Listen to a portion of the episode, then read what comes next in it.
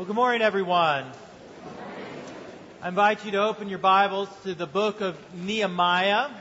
We're continuing our study of Ezra and Nehemiah this morning as we come to the first chapter of Nehemiah. If you're using the Pew Bible, I'd encourage you to turn to page 398 so you can follow along.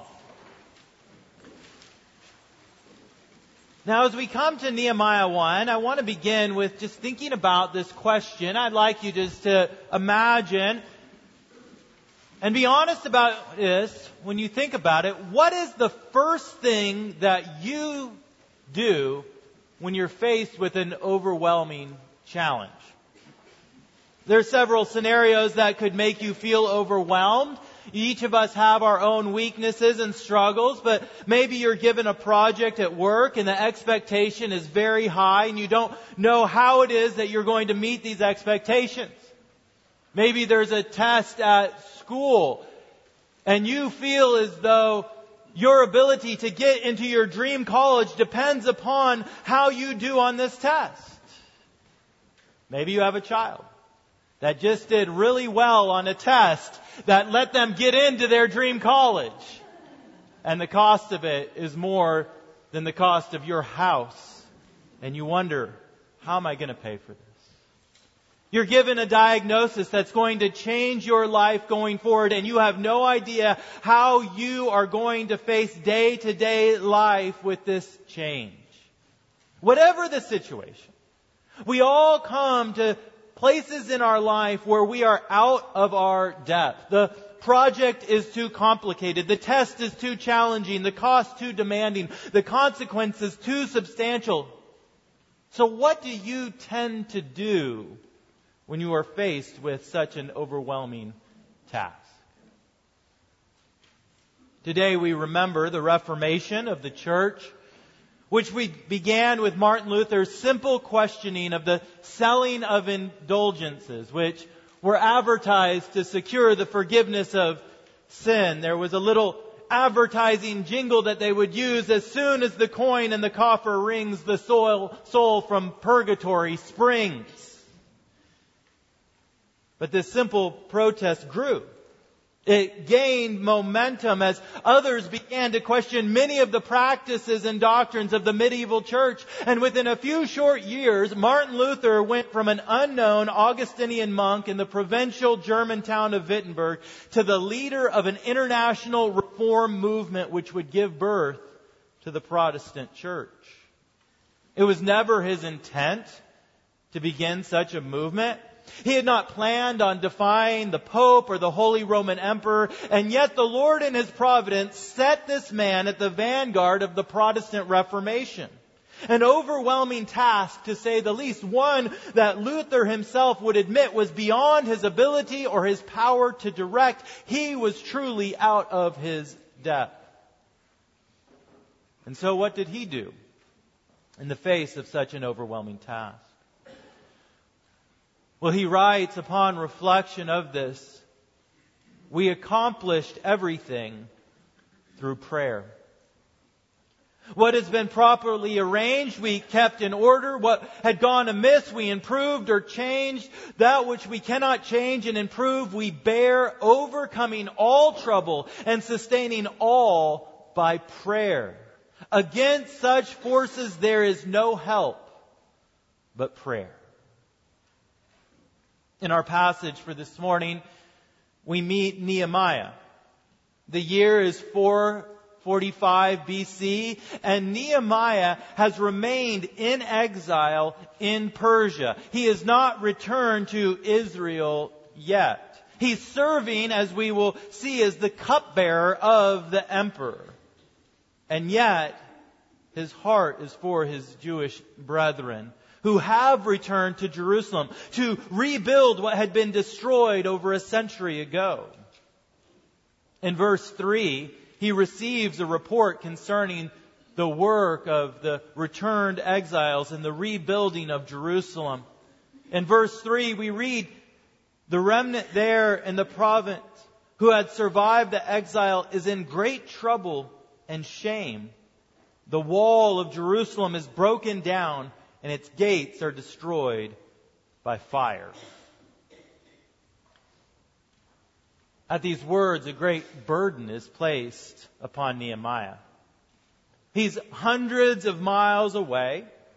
He's essentially a slave in the service to the Persian emperor. There's nothing that he can do from a human perspective to enact change. And yet he knows that he must do something.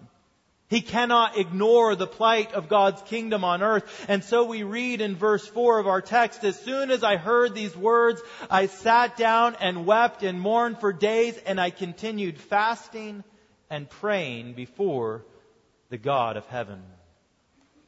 As soon as he heard, the first thing that he did was to go to the Lord in prayer.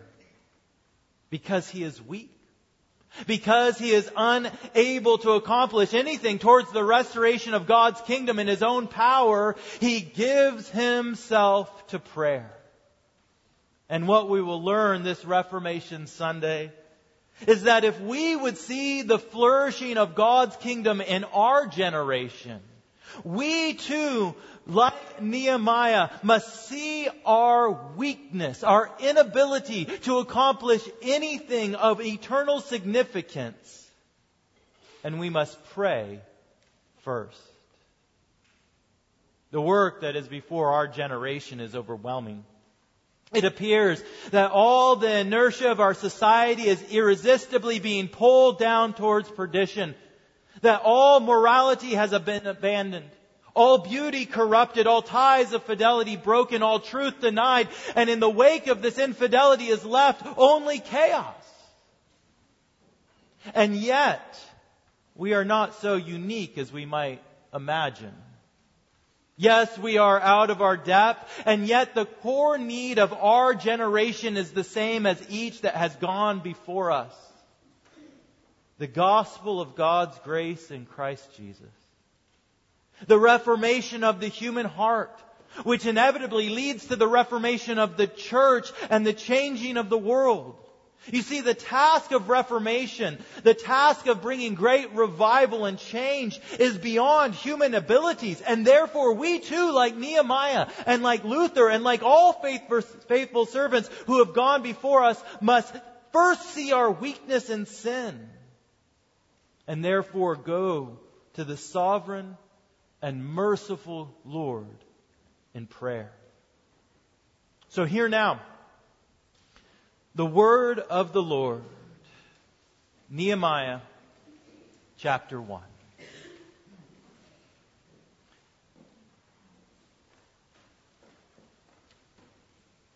The words of Nehemiah, the son of Hacaliah. Now it happened in the month of Kislev in the 20th year as I was in Susa, the citadel, that Hananiah, one of my brothers, came with certain men from Judah. And I asked them concerning the Jews who escaped, who had survived the exile, and concerning Jerusalem. And they said to me, the remnant there in the province who had survived the exile is in great trouble and shame. The wall of Jerusalem is broken down and its gates are destroyed by fire. As soon as I heard these words, I sat down and wept and mourned for days, and I continued fasting and praying before the God of heaven. And I said, O Lord God of heaven, the great and awesome God who keeps covenant and steadfast love with those who love him and keep his commandments, let your ear be attentive and your eyes open to hear the prayer of your servant that I now pray before you day and night for the people of Israel, your servants, confessing the sins of the people of Israel, which have sinned against you. Even I and my father's house have sinned. We have acted very corruptly against you and have not kept the commandments, the statutes, and the rules that you commanded your servant Moses.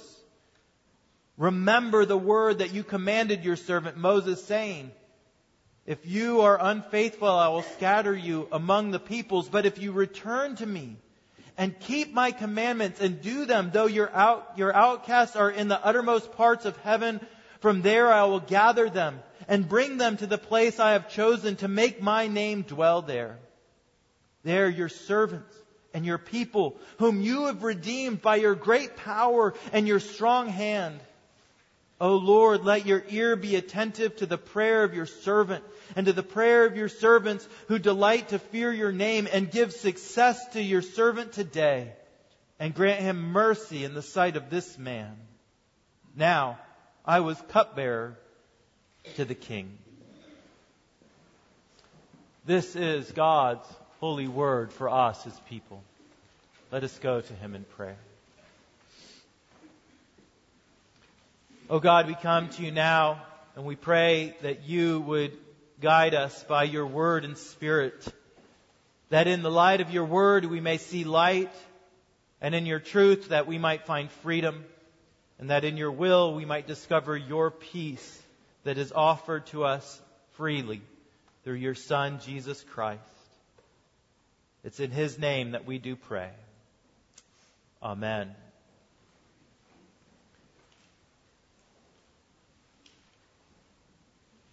When it comes to feeling overwhelmed, the way that I respond is self-reliance. You see, one of the hardest things for me to do is to ask for help when I'm feeling overwhelmed. I hate the very idea of being a burden to someone or inconveniencing them and maybe even more than that, I hate the idea that I'm not strong enough to handle my own business. This is illustrated that one summer, several years back, when I was living in South Carolina, my plate was very full, to say the least. I had to travel a lot that, that summer. I was taking doctoral classes. I had a large family, and of course, I had my full-time pastorate. And so April suggested that we might ask the neighbor if he would be willing to mow our lawn for a couple of dollars a few times throughout the summer. A reasonable suggestion since the grass was already foot tall and I was out of town for two weeks. Nevertheless, I was not going to have my neighbor come over and mow my lawn. I would rather the kids get lost in the Amazon forest that our yard was becoming instead of asking our neighbor to help out. And so instead of receiving the help that I needed, I just allowed the grass to continue to get out of control. And many of us operate in this manner, right? We would rather suffer and allow those around us to suffer than to ask for help. We are too proud to admit that we are beyond our abilities. And so we press on. And yet, we cannot take such an approach when it comes to the work of the kingdom. Rather, we must be a people who see our weakness, even as Nehemiah saw his weakness, and be willing to call out for help to the one who can. Look down at verses 5 through 6, and we see how Nehemiah calls out to the Lord.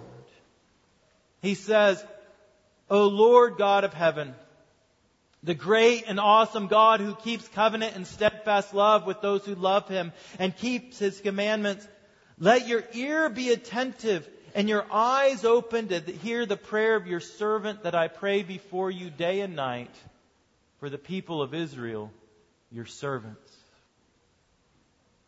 You see, if we would see God's kingdom advance in our lives, in our families, in our church, and beyond, we must begin with prayer because our God is a great and awesome God.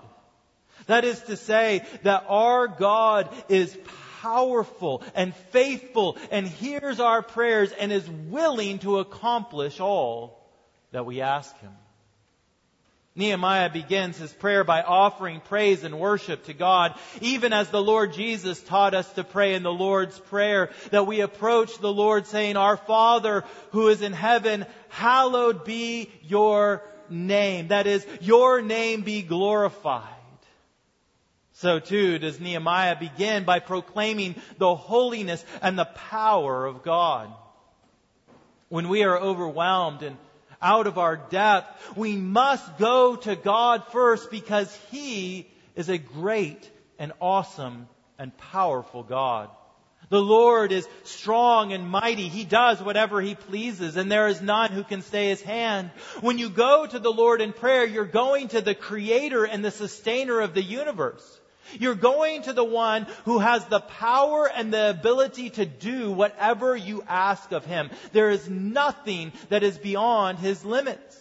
And of all people, we of the Reformed heritage who proclaim the sovereignty of God over all things, we should be a people who are constant in prayer, for there is nothing that is impossible with our God. Not only that, we see that God has power, but He also has a desire to answer the prayers of His people. Nehemiah says that God keeps covenant and steadfast love. These two phrases point to God's promise keeping relationship with His people. That is, that He has made promises that He will bless His people, that He will build His kingdom, that He will return His people from exile, and will reestablish them. And it is His will to keep these promises to His people. And third, we see that God will hear our prayers.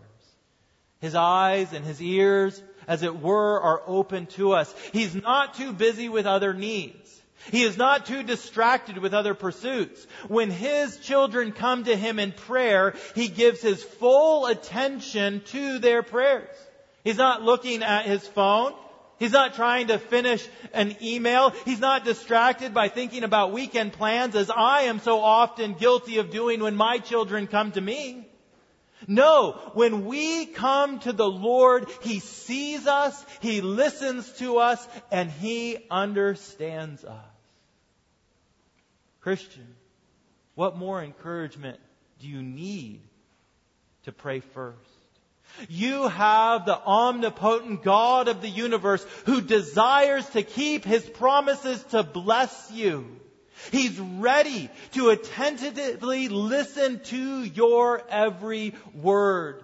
Even as Jesus says, whatever you ask in my name, this I will do that the Father may be glorified in the Son. And yet I know that we don't. I know that you don't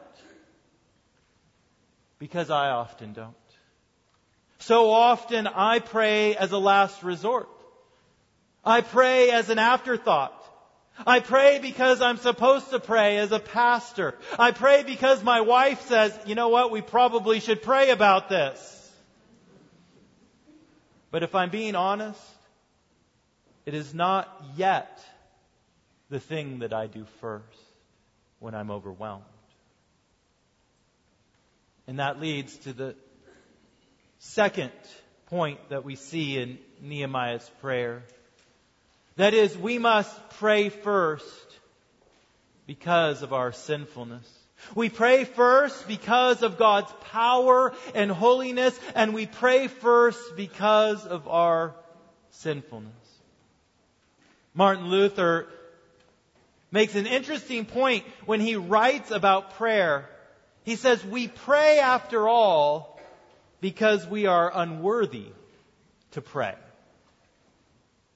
That seems like he's contradicting himself. What does he mean? We pray because we are unworthy to pray.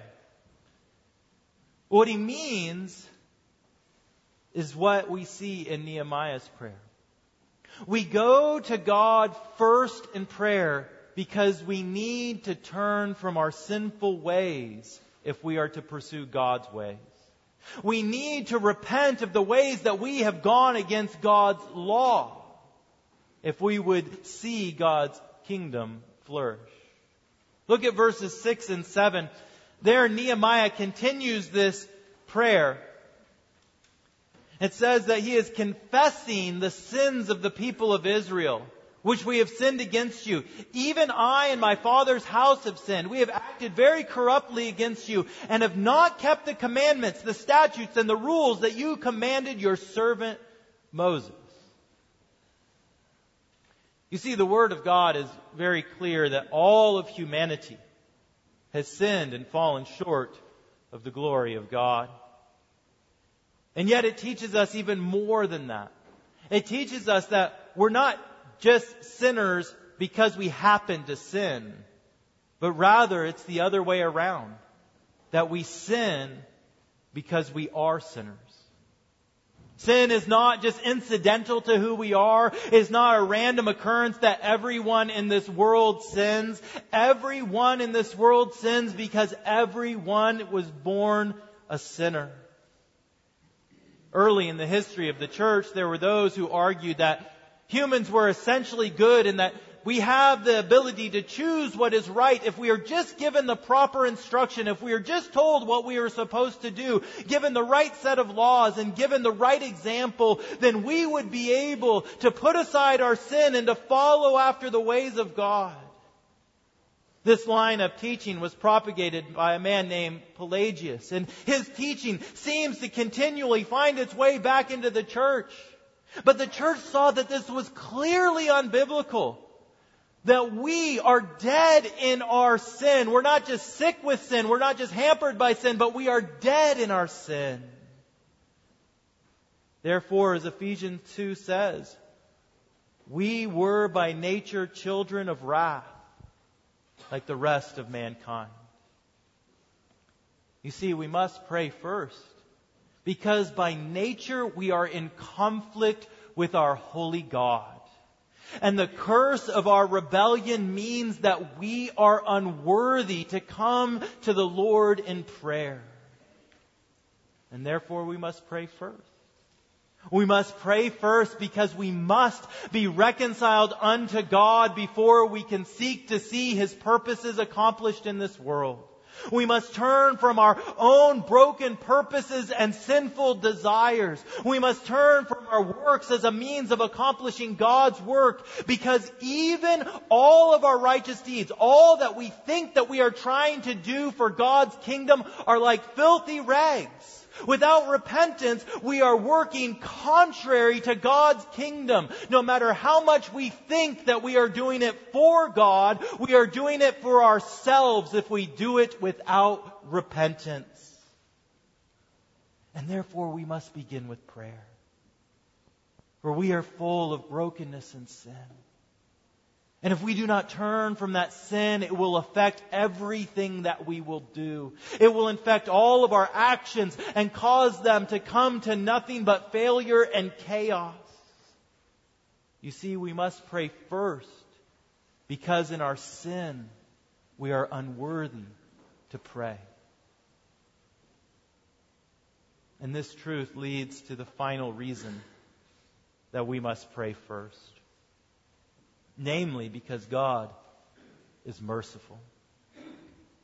Again, Ephesians 2 frames this dynamic well. We were by nature children of wrath like the rest of my, mankind, but God, being rich in mercy, because of the great love with which He loved us, even when we were dead in our trespasses, made us alive together with Christ. By grace you have been saved.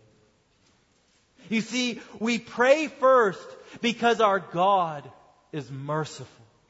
We do not pray to earn God's favor. We do not pray to earn His forgiveness. Rather, we pray because our holy and powerful God gives us grace as sinners to come before Him through His Son, Christ Jesus. Nehemiah continues his prayer in verses 8 and 9. And here we are reminded of the Lord's promise that if his people will repent of their sin, that he would indeed bring them back from exile and reestablish them in Israel. He had made this promise to his people. And then in verse 10, this prayer continues. They are your servants and your people, whom you have redeemed by your great power and your strong hand in his prayer, Nehemiah declares his confidence that God will move to rebuild his kingdom, to bring vitality and health to Jerusalem, because God has redeemed this people. The word redeemed literally means to buy something back. It's to purchase something with a price. Nehemiah is saying that God, because you have purchased this people to be your own, listen to their prayer. Throughout the Old Testament, the major event that displayed God's redemption, His buying of Israel, was the exodus from Egypt in which the Lord brought the people of Israel out of slavery. He bought them out of slavery from Egypt through the purchase price of the Passover lamb.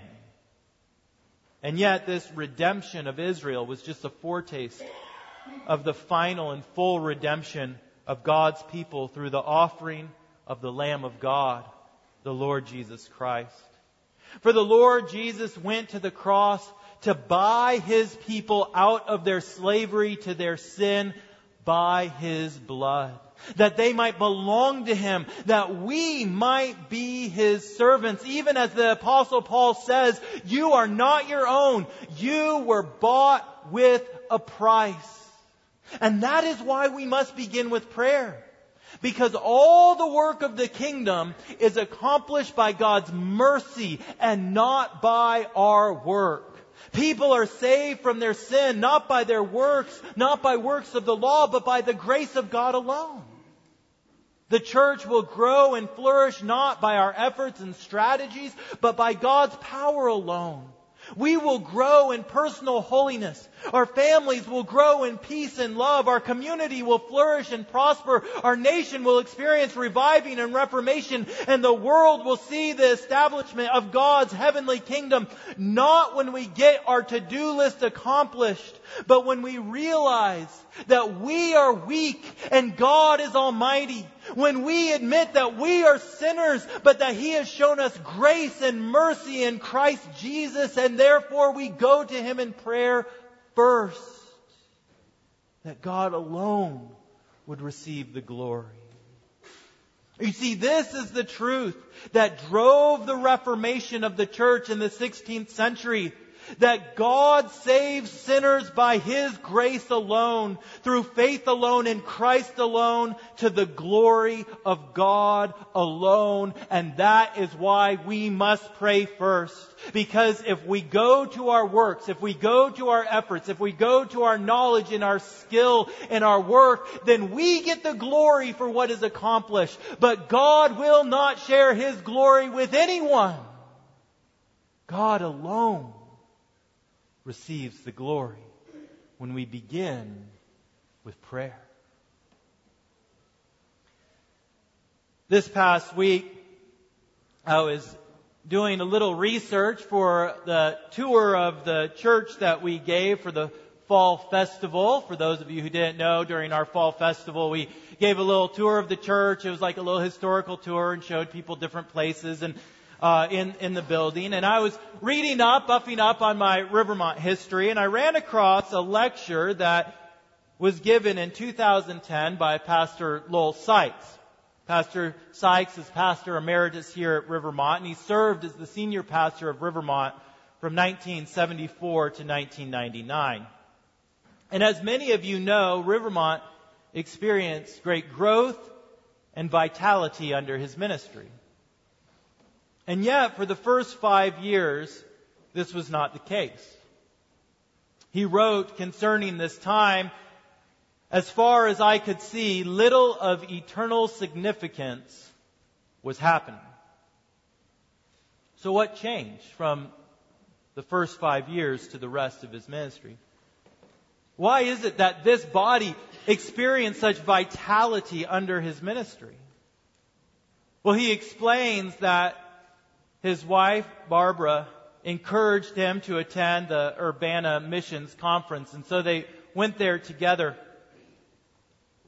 And there the Lord broke his heart and convicted him of how he was trying to build the church in his own power. He writes, I saw that I had neglected my relationship with God in order to work harder. I felt that I had to turn Rivermont around. I had been straining mightily to pull it off. I had allowed the best thing to fade into the background. I had been distracted from my first love. Christian, have you put off prayer to work harder? To pull it off? Have you been distracted from your first love by the overwhelming demands of this world? When he returned from this conference, Pastor Sykes gave himself to prayer. He preached well over 20 sermons on prayer to the congregation, encouraging them towards prayer. He blocked off full days to study God's Word and to pray. He, he communicates that you need to plan. It won't just happen. Prayer isn't just going to happen or something that you can just stick on to the end. You need to make a plan so that you can pray first. And he learned what the Word of God is teaching us this morning. If we would see a great work of renewal and reformation in our day, then we must pray first. We can't put prayer off until the work is done. We can't fit it in when the time is convenient. If we would see the kingdom of God not merely survive this generation, but thrive and grow in vitality, then we must be a people who pray first. We must be praying in our homes and with our families. We must pray in our worship services. We must pray together on Sunday evenings and Monday mornings. We must fast and pray together on the first Tuesday of each month. Our prayer ministry must expand even beyond these things. When we ponder the challenges of our generation, we can truly become overwhelmed. We can become discouraged. And we can seek to pull it off.